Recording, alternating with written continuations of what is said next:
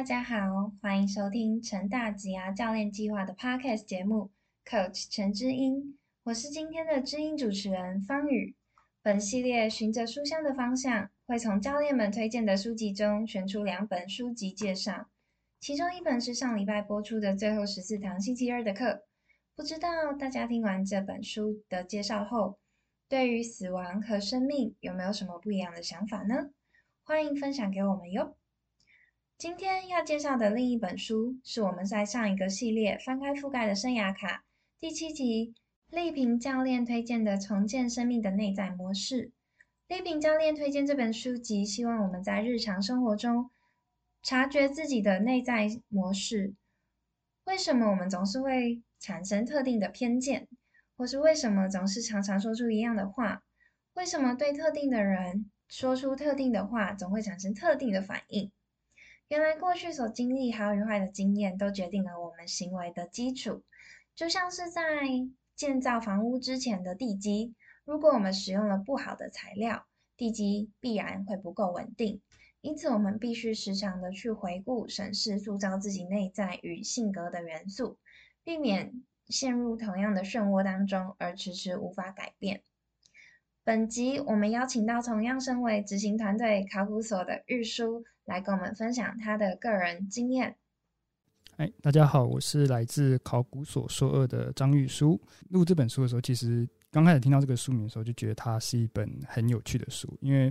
因为其实我过去其实也有曾经经历过一些伤痛，那看到这本书的时候就会让我想起那时候的一些经验，然后也可以仔细思考当下发生的原因啊、过程，然后以及对后来人生发展的一些影响，所以对我来说这本书看起来其实是蛮有感触的。那在玉书开始分享那些经验之前，想先跟大家介绍一下这本书籍。书籍的作者 Jeffrey Young 首创基摩治治疗法，又称为人生困境治疗法，也就是这本书在介绍的治疗法。这个治疗法主要是在说我们小时候受到的伤害会影响到长大思考与行为，让我们在不同场合重复经历相似的困境，而这些困境带来的影响最后会内化成人格的一部分。重建生命的内在模式，它属于一本自救书籍。什么是自救书籍呢？就是里面会有各种的练习，然后让读者去判断自己的人生量表，然后可以面对困境之之后该如何应对的方式。然后整本书的核心价值就是希望让读者们看明白过去的伤，然后找到未来前进的方向。人生困境治疗法的话呢，嗯、呃，作者在第一章的时候提到了用几个问题来诠释人生困境。那接下来就是想要问听众朋友们是否有遇到同样的问题，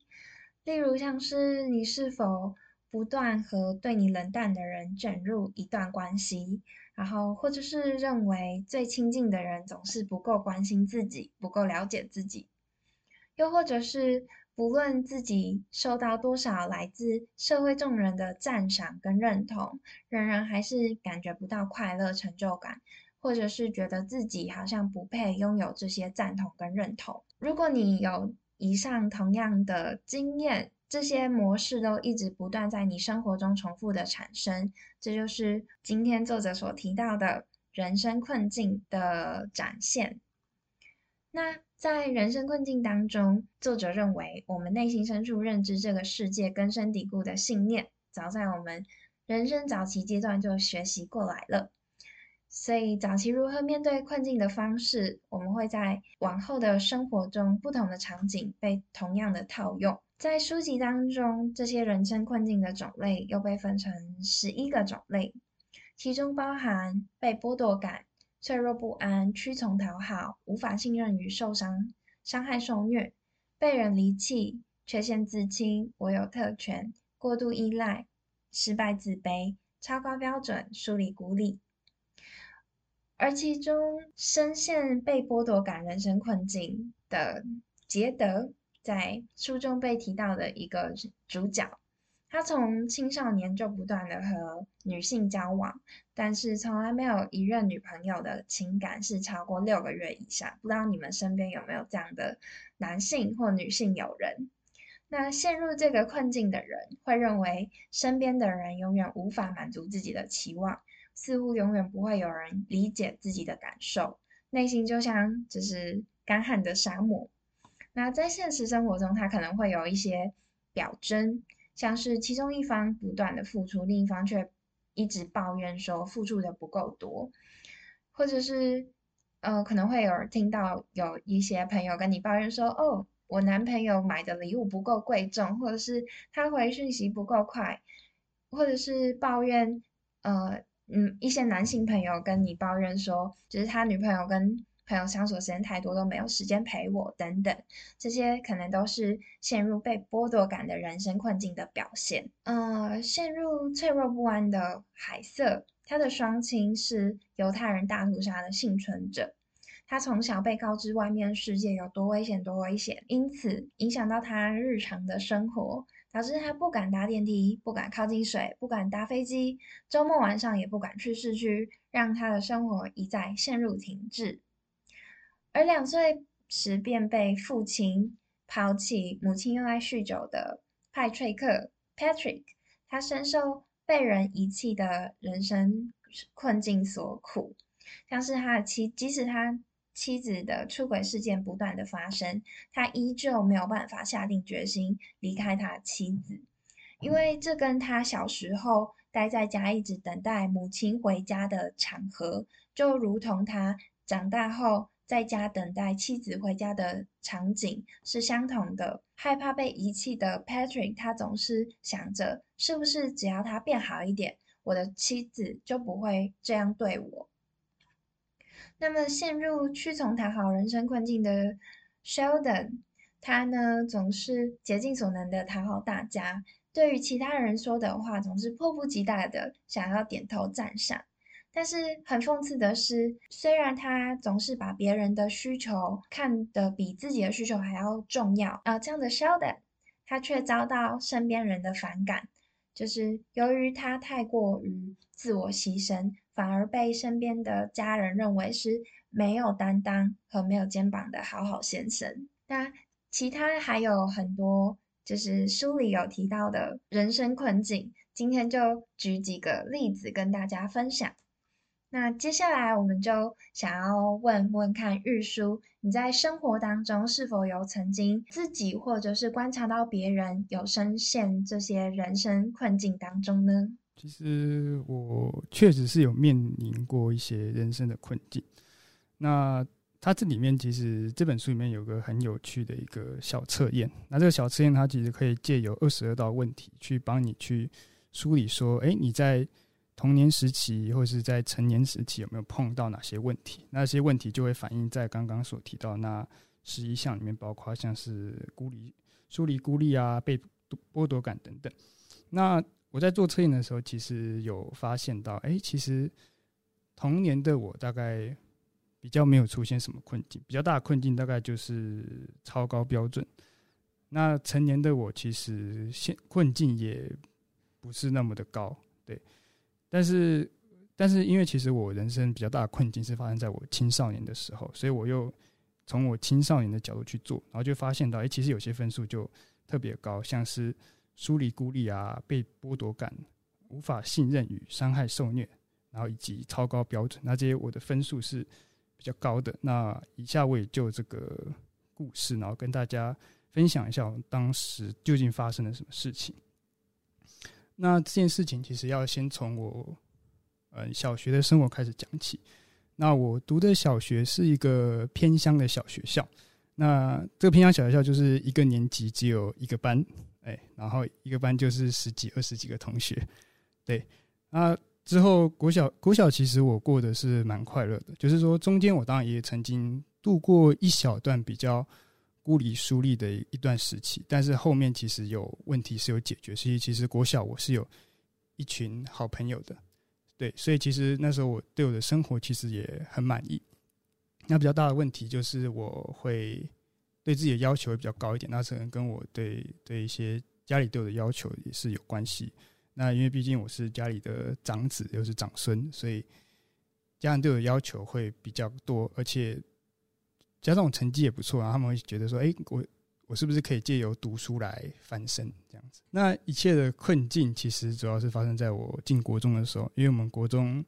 虽然是就是变成是说要跟比稍微热闹一点地区的稍微热闹一点地区的国中，那间国中基本上是由三间国小的学生组成，那其中有两间学校包括我念那一间就是都是那种迷你小学，然后有一间学校是比较大的，那比较大的人数就的那一间小学就是组成我念的那所国中大部分的同学。那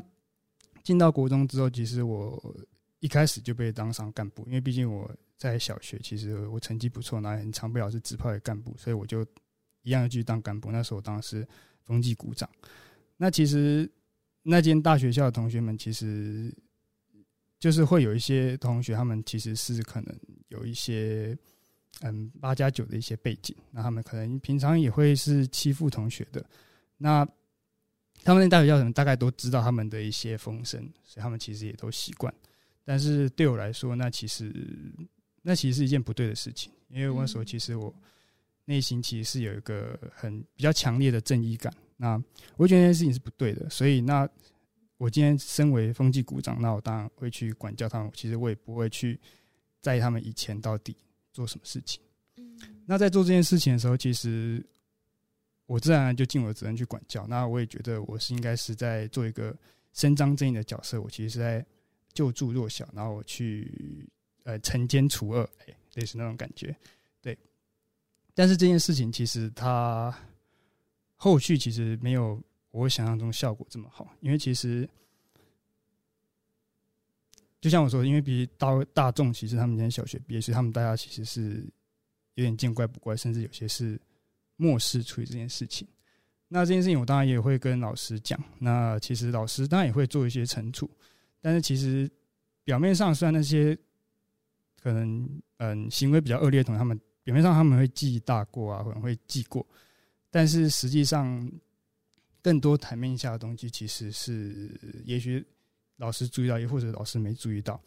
那那些其实会造成一些伤害的。那其实我跟那些同学的关系其实也非常的糟糕，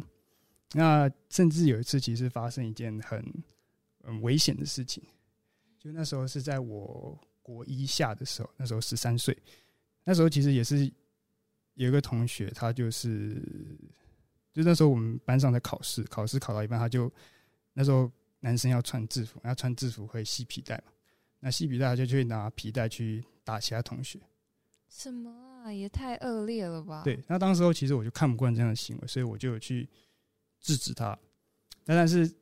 制止之后呢，他其实是把矛头就指向我，那他就是去拿了美工刀，然后就是一副要去攻击我的样子。对，那其实当下我也对，当然其实心里其实还是会有点紧张，但是我其实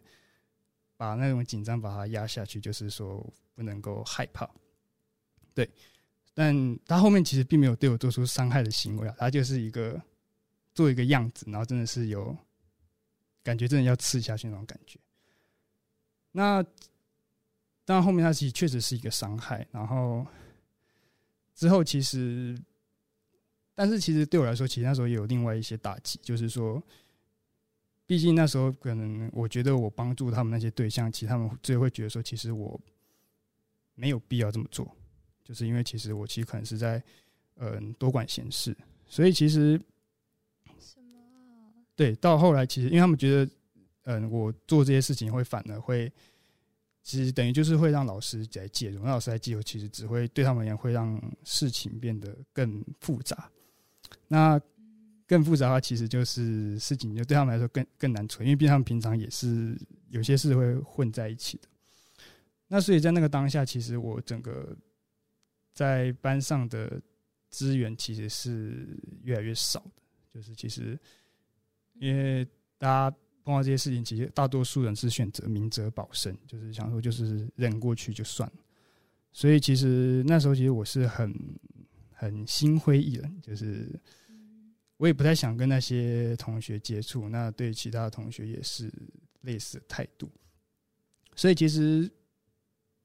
后面其实我对整个班级其实是失去了一个向心力，就是我常常会觉得说我可能到班级里面就常常感觉自己快要窒息，就是说我可能就是我跟班上几乎大部分的人都没有什么关系，然后我也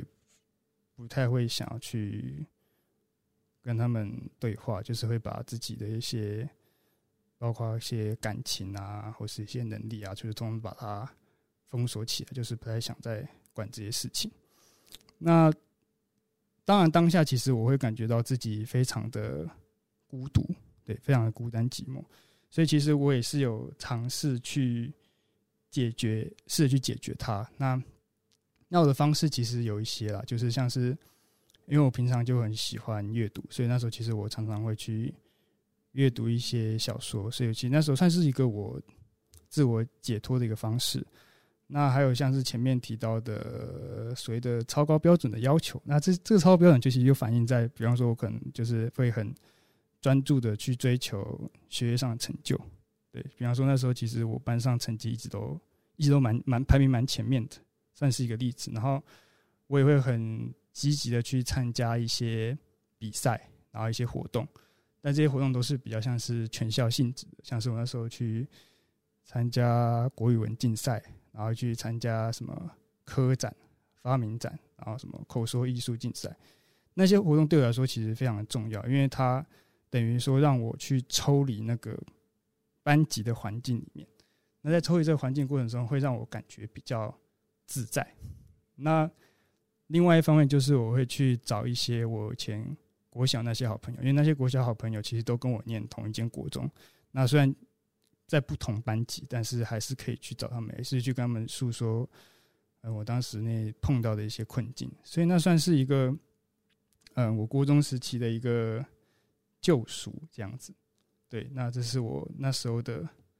解决方式。听到你分享这样的故事，就是可以想象你当时以一敌百的这种压力，然后还有甚至一开始是出于好心，然后想要去帮助帮助被欺负的人，然后甚但最后甚至被他们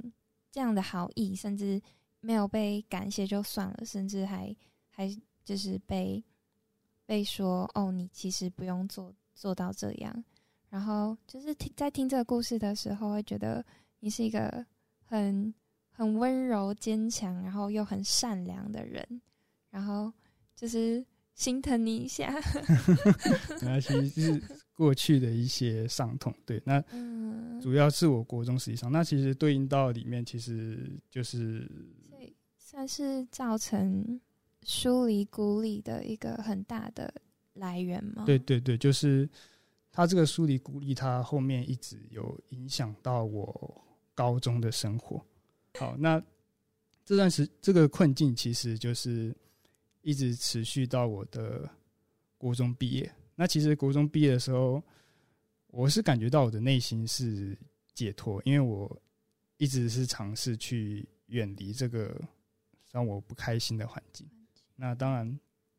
我也是期待自己的高中生活能够做一些改变。那我觉得其实像我国中的生活其实很明显就是对应到就是包括、嗯、孤立疏离啊呃疏离孤立，然后被剥夺感、无法信任与伤害受虐跟超高标准，就是基本上就是反映在我的国中生活。那其实因为外在的被剥夺感跟疏离孤立，然后让我反而有一些超高标准，然后去让自己表面的生活其实看起来是很光鲜亮丽的，就是哎、欸，